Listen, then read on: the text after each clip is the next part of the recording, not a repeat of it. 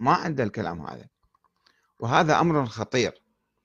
يدفعنا للتساؤل بروح ديمقراطية. آه، من حقنا أن نسأل. كيف أصبح مرجعا؟ ومن الذي انتخبه؟ ومن الذي عينه ودعمه؟ كيف صار مرجع يعني؟ مرة واحدة صار هو رئيسنا أو رئيسنا الأعلى يعني. وهل كان انتخابه اللي انتخبوه هل كان هذا الانتخاب أي أي جماعة اللي انتخبوها هل كان سليما أم مزورا؟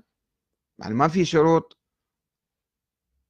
ضرورية مثلا أو شروط مهمة أغفلوها وانتخبوه. ولماذا لا يقبل النقد والمشورة؟ ولماذا لا يحق لنا المطالبة بتغييره واستبداله بمرجع آخر أكثر وطنية ومقاومة للإمبريالية الأمريكية وللفرعون الأكبر ترامب؟ عندنا بالتاريخ قبل مئة سنة. السيد كاظم اليزدي أيضا كان نفس الموقف عنده من الاحتلال البريطاني للعراق. حدثت ثورة النجف 1918 بعد شهور من الاحتلال الأمريكي ووقف منها موقفا سلبيا.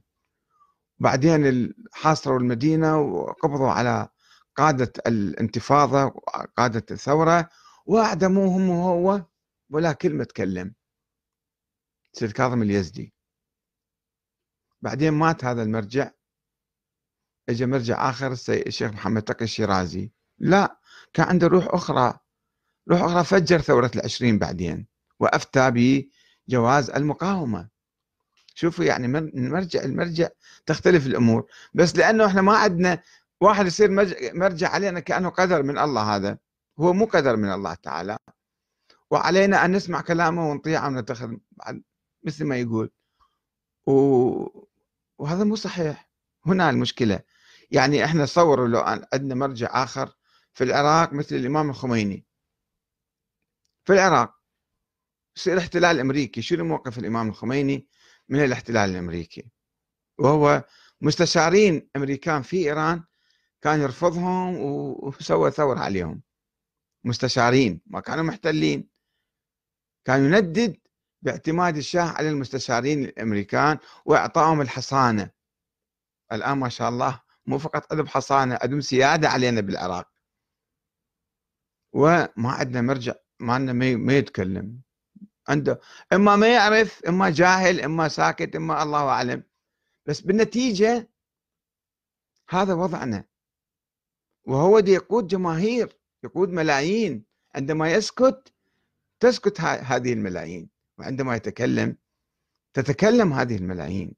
ما يدعوهم لا إلى يوم القدس ولا إلى أي مظاهرة أخرى.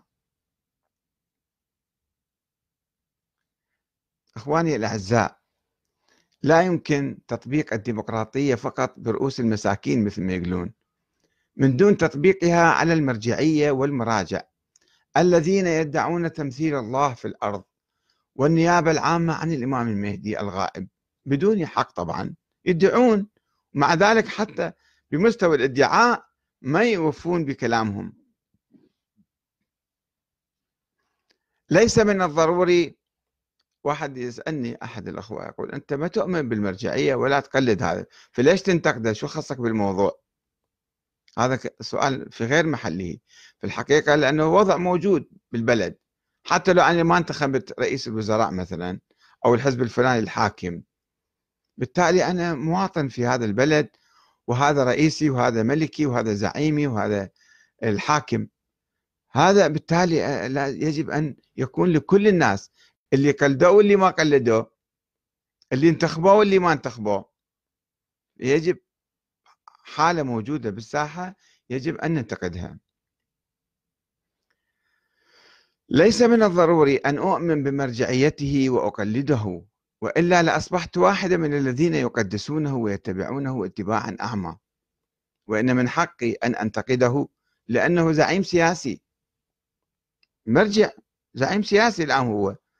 ويدعي أنه نائب الإمام المهدي والحاكم الشرعي والولي الفقيه. ومع ذلك لا يقوم بمهامه وواجباته. كما أن من حقي أن أنتقد ملوك آل سعود مثلا رغم أني لا أؤمن بهم ولست مواطنا في السعودية. ولكن كحكام موجودين في البلاد العربية مواقفهم تهمنا وتضرنا ولكنهم يدعون أنهم ولاة الأمر ويحتلون هذا المنصب الخطير. يعني آه، شوفوا بالنتيجة يعني عندنا ألف سنة 1400 سنة ما كان عندنا ديمقراطية وكنا نحرم الشورى والديمقراطية. الآن انتقلنا إلى مرحلة جديدة الشيعة بالخصوص. صرنا نؤمن بالديمقراطية ولكن الديمقراطية على الناس الصغار نطبقها وبصورة مشوهة. أما المرجعية العليا اللي هي فوق هذا فوق النظام السياسي كله ما في ديمقراطية. ما نعرف كيف يجي المرجع وكيف يروح وش يسوي وكيف يتخذ قراراته ومن يشير عليه وهو يعني فقط هو كأنه واحد ينزل عليه ويتخذ القرارات من دون مناقشة ومحاسبة.